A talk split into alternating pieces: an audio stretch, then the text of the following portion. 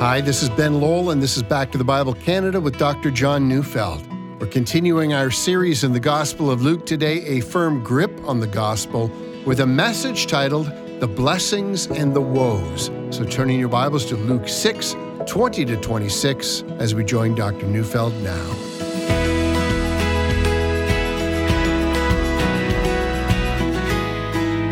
Everyone has, in their understanding of life and what they want, as well as what they want to avoid, a list of things. You know, if you're young, you should be thinking about what constitutes the good life. You want to choose the good, you want to avoid the evil, which ultimately leads to ruin. So, for instance, at the beginning of the book of Proverbs, a father is instructing his son, and he says, Son, if sinners entice you, don't consent. If they should say, Let's lie in wait for blood, Let's live a life of crime and violence. Please understand, in the end, this is an ambush of your own life. Anyone who keeps track of gang activity knows what the father said to his son is true.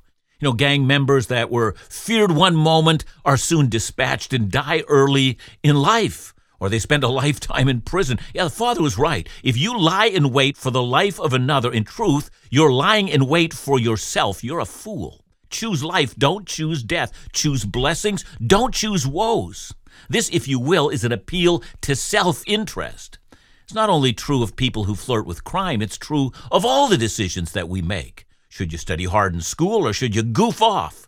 Should you be faithful to your spouse? Should you cheat? Should you work hard or should you rob your employer? Should you be industrious? Should you be lazy? I mean, what's the end point of all of your decisions? Each decision leads either to life or to death, so choose life. So we're about to embark on a study of Jesus' Sermon on the Plain. It's found in Luke chapter 6. And as we begin, we're going to see that Jesus starts his sermon with a series of four blessings, then followed by four woes. Four groups of people who are favored, who will have the best possible life, and four groups of people who should be pitied above all others. And before we read the passage, let me highlight an important truth. Please don't hear Jesus saying that the blessings or the beatitudes the favored people that Jesus describes, that these virtues are conditions for entering the kingdom of God. Or that if you seek to emulate or imitate those who are blessed, you're going to be blessed as well. See, that's not the point here at all. Jesus doesn't begin his sermon by saying, Blessed are those who strive to be poor, because if you give up all your money and embrace poverty, you're going to have the blessings of heaven. See, that's not what Jesus is saying. You'll notice as that we read the blessings that there's not one command here, rather, it's simply an observation. Jesus is saying those who have already entered the kingdom of God, those people, they have certain characteristics about them.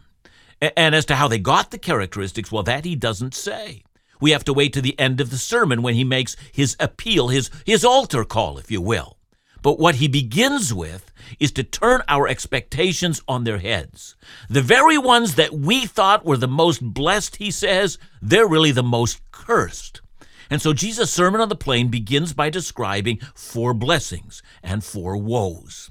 And we will find that according to Jesus, those people that are most blessed are the last people in the world we would have expected to be blessed. So I'm reading the beginning of Jesus' sermon. It's Luke 6 20 to 23. And he lifted up his eyes on his disciples and said, Blessed are you who are poor, for yours is the kingdom of God. Blessed are you who are hungry now, for you shall be satisfied. Blessed are you who weep now, for you shall laugh. Blessed are you when people hate you and when they exclude you and revile you and spurn your name as evil on account of the Son of Man. Rejoice in that day and leap for joy, for behold, your reward is great in heaven, for so their fathers did to the prophets. Now, we notice that the word blessed is used four times. That word itself can be translated as happy, although most translations of the original have not chosen that word. And that's because happiness doesn't quite get the idea. Rather, to be blessed is to live in favorable circumstances. So, get back to the idea of what you think constitutes the good life. I mean, perhaps for you, the person who lives in favorable circumstances has a well paying job, he's respected, drives a luxury car, so forth.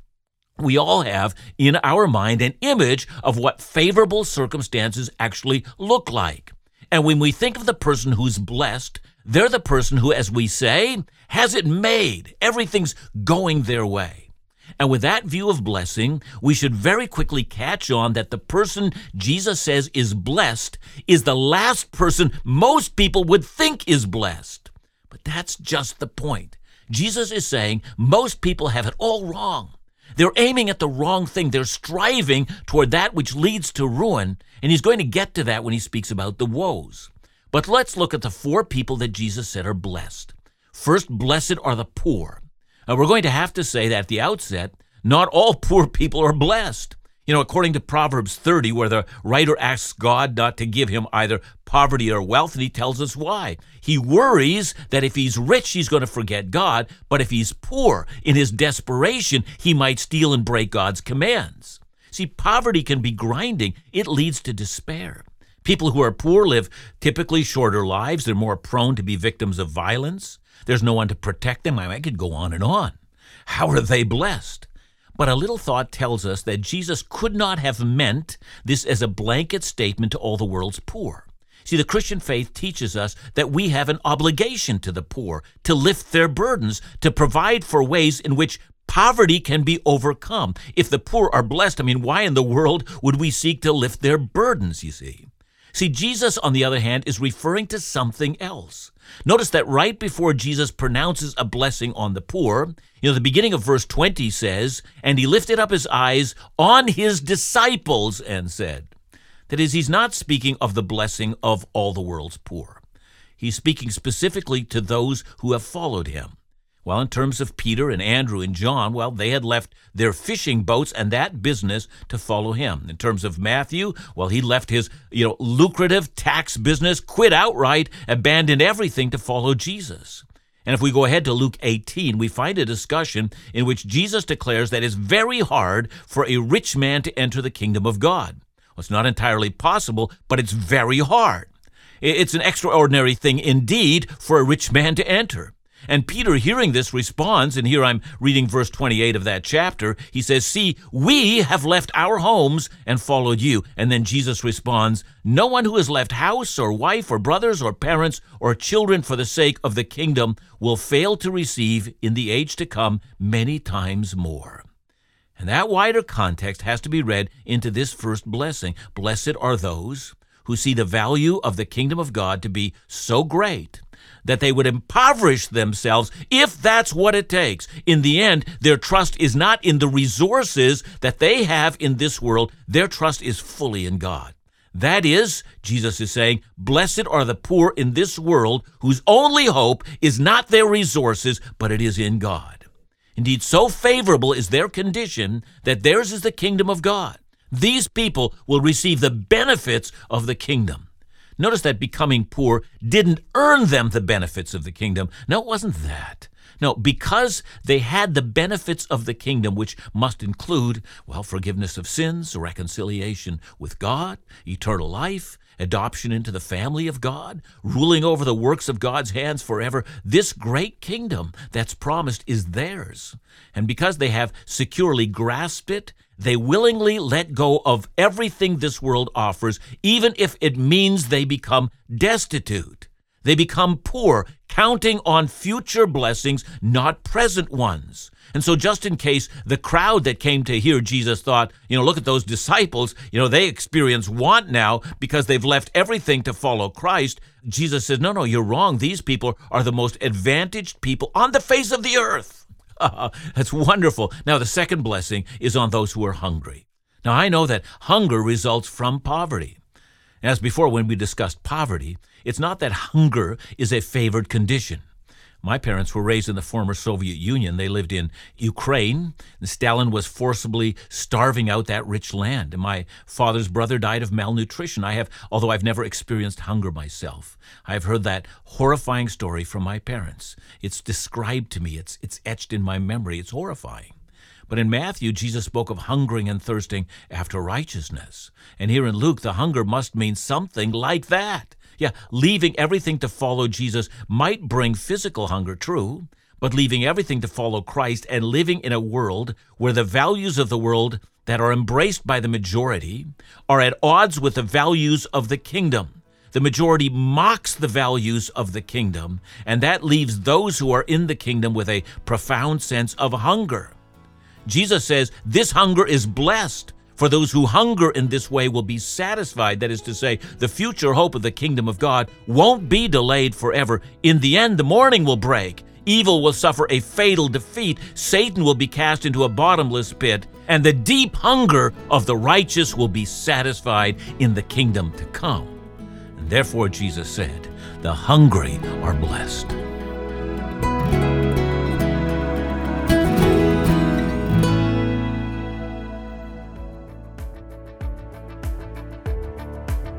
Every single week, we hear stories of listeners drawing closer to the Lord through the teaching of Back to the Bible Canada. Hearing your testimony reminds us that God's Word does not return empty, but makes an impact. Heidi wrote, Your show was sometimes the one constant that provided an anchor in an otherwise upside down world. Your ministry reaches further than I think you realize. If you have a story to share of how Back to the Bible Canada has helped impact your spiritual walk, please let us know that we're hitting the mark. Just call us at 1 800 663 2425 or visit backtothebible.ca. And while you're there, please consider how you might support this ongoing Bible teaching ministry with your financial support. It would mean so much.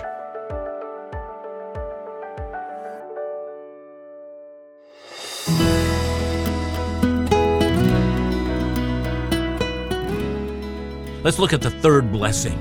Blessed are you who weep now, for you shall laugh. Please understand how important that statement is. You know, when Paul spoke this, uh, he would say in Philippians 1:29 that it has been granted to us not only to believe in Christ, but also to suffer for his sake. Living faithfully unto Christ always results in trials, and sometimes it also results in persecution. Weeping is the cost of following Christ. But even though that is the case, it's also the case that the day will come when all weeping will end and we will laugh. And this is the laugh of joy, the laugh of untainted delight. Oh, the expressions of joy when the first rays of the light of the new world shine on us. 2 Corinthians 4:17 Paul says that our momentary light afflictions are earning for us an eternal weight of glory far beyond all comparison. Laughter, joy, delight, unbounded pleasure, such as we didn't know was possible. Then the fourth blessing, that's the longest one. Blessed are you when people hate you and when they exclude you and revile you and spurn your name as evil on account of the Son of Man, rejoice in that day and leap for joy, for behold, your reward is great in heaven, for so their fathers did to the prophets. So, how do you think it'll go for us when we follow Christ? You know, if they hated our Savior, they're going to hate us as well. They're going to treat us like Him. Notice the categories of displeasure with which the world will treat the followers of Jesus. The first is simply outright hatred, but hatred takes different forms. I mean, one form is to be excluded. I remember years ago speaking at a large church in Romania. And this was shortly after communism had fallen, and during the communist era, Christians had suffered terribly. But now that communist had fallen, I was asked if I would speak to those parents who were bringing their children forward to be dedicated at church. It was a great honor to be asked to do this, and that's because during the communist era, any parent who took their children to church would be excluded from higher education at a university. But these parents thought they should bring their kids to church anyway. Christ and his kingdom was a greater value than higher education. You see, exclusion, sometimes it's formal and sometimes it's informal, as in you're not invited into my circles. But in every case, exclusion hurts. And then exclusion is followed by reviling, that is, speaking disparagingly of you. And then comes spurning your name as evil, that is, they make you out to be someone the society should be protected from. You're definitely on the outside. And, and what should you do, says Jesus? You should rejoice. Listen, all the great men and women of God who were faithful unto death were treated in exactly that fashion. And remember, God knows, and He's going to reward you. Indeed, the only way to survive such treatment is to remember that there is a reward. And so Jesus has finished describing those who are his own, his disciples who have traded in the pleasures of this world for the pleasures of his kingdom to come. And they have, as it were, come to understand where the ultimate treasure is found. They have looked at the fading rewards of this world and they've concluded that's a poor thing to bet my life on. But what of those who don't agree? What of those who think it's a very good bet to revel in this world? After all, the vast majority of the human race is doing exactly that. So let's read Luke 6 24 to 26.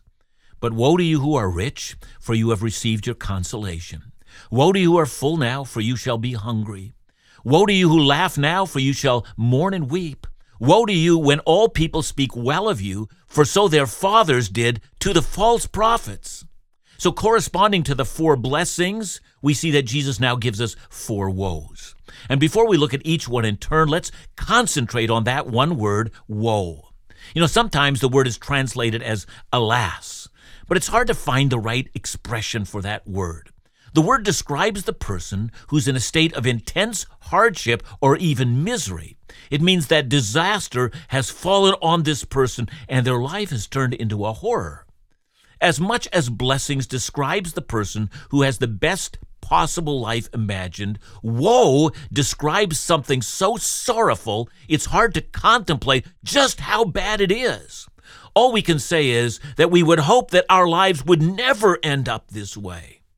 Every once in a while, we hear of someone who falls from a lofty position. I mean, once they were wealthy, now they've lost everything, and now they're destitute or the person who was once respected by others and sought out by people, but a scandal has now occurred. The person is not sought out again. Everyone seeks to avoid them now. It's not just the fact that they don't have what they once did, but it's the emotion that surrounds such a fall from grace. The person looks in the mirror and wonders who they are now. You might think of names of people to whom just such a thing has occurred. I know for myself, I think of pastors and Christian leaders who were once respected, but who, because of a discovered immorality, are not only despised, but who are left alone. The shock of such a condition, it's hard to describe. It's a shock to the soul, and it never seems to go away. I mean, think of all of that when you hear the word woe. And so, with that in mind, let's look at the four woes. First, woe to you who are rich, for you have received your consolation. You know, Jesus often discussed the danger of wealth. And perhaps the rich young ruler comes to mind. The man who was offered the wealth of the kingdom of God, but he couldn't get beyond the wealth of this present age. I mean, for the sake of the short term, he gave up on the eternal. The key to understanding this woe is not to say that Jesus condemned all rich people, for he most surely did not. But the key in this passage is the phrase, You have received your consolation. See, wealth in this world does buy consolation not only makes it possible to afford the best and to travel at will and to eat in the finest places, it does so much more. Wealth buys the best of friends, it curries the best of favors. It allows those who have it to exercise influence, influence that if they were poor, they would never have. It gives power to make decisions over the lives of others, over institutions, and over jobs. Wealth buys so much more than the latest toys. Wealth, says Jesus, is consoling. The word means that it's encouraging. It gives a sense that you're worth far more than others and that your weight and heft is greater than all others. Wealth gives advantages. The wealthy are often first in line, the first in respect that is offered, and become accustomed by the differential attitudes and actions of others towards them. And it needs to be said that if one's truly born again and one's wealthy, you're going to fight against that with all the energy that you have. You're going to want to choose the way of a servant. You're going to use your wealth to build up others, and you're going to gladly clean the tables of the poor. But those who use their wealth as consolation, Jesus said, Woe to you! Your day of consolation is coming to an end, and it's something you're never going to recover from. The shock will overwhelm you with such a force, it will devastate you. What a disaster! Woe to that person. The second is, Woe to you who are full now, for you shall be hungry. You know, in many ways, that's exactly what was in the first woe, but this expands it a bit. Woe to those who have everything that you want and are in need of nothing. You know, there's not one thing that you can't give yourself, and you've never restrained yourself. Self denial, you don't know it. You've never gone without. It's not a part of your existence. In the age to come, you're going to be hungry. You're going to want, and you'll never be satisfied. Woe to you. The third woe, woe to you who laugh now, for you will mourn and weep. And of course, Jesus is not condemning laughter in the present age. Laughter, well, that's a blessing from God. But the contrast is between the person who's satisfied with the present world and the one who simply can't be satisfied until the kingdom of heaven arrives. It's only then that they can come to joy. And finally, the fourth woe. Woe to you when all people speak well of you, for so their fathers did to the false prophets. You know, the world loves its own. Jesus said it. He also told his disciples that if you were of this world, the world would love you. Here's an example. Entertainers are honored as if they're gods. Many of them parade across the stage wearing provocative clothing, reveling in lust and in philosophies that glorify self indulgence, and the world says, That's great, and sings their praises. And false prophets in the past, says Jesus, were as popular as them. I know, I did a study on this some time ago faithful preachers, pastors, church leaders. They were driven from the empire. They were fired from their pulpits. They lived in great stress from their critics, while the faithless around them lived in luxury. Woe, says Jesus. It strikes me then that in the kingdom to come, the whole world gets turned upside down. Everything that was praised here is condemned there, and everything that was condemned here is praised there. So the question for all of us is this which one do we want? An eternity of blessing or an eternity of woe?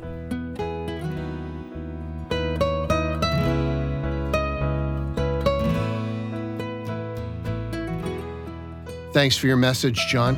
You know, if we understand the upside down kingdom, should we take from that that all things on earth are cursed? Eventually, I guess you know they're they're eventually cursed because um, you know this world and its everything that is in it is passing away. God will create a new heavens and a new earth. Yes, it'll be a renewed earth, um, but we recognize that anything that we put our stake down in this world uh, is ultimately passing away. Let's remember that. Uh, let's also remember that there are a great many attractions and desires in this world that will lead us away from Christ. So to love this world is to turn our back on Him. Uh, but however, having said that, we're also grateful for the many blessings we have in this world, and we need to keep things in perspective, have a proper value base. Thanks so much, John. And remember to join us again tomorrow as we continue our series, A Firm Grip on the Gospel, right here on Back to the Bible Canada. Bible teaching you can trust.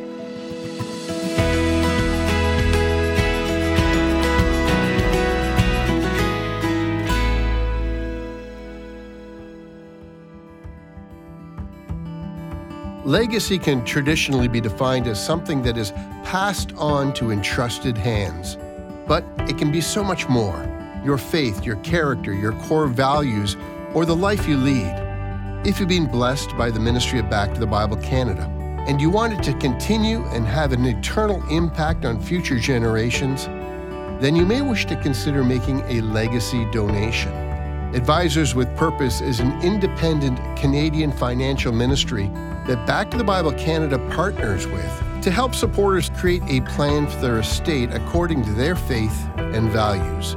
Our partnership allows Back to the Bible Canada to offer an estate service through Advisors with Purpose for free. If you're interested or would like more information, call Advisors with Purpose today at 1 866 336 3315. And to donate to the ministry today, visit us at backtothebible.ca.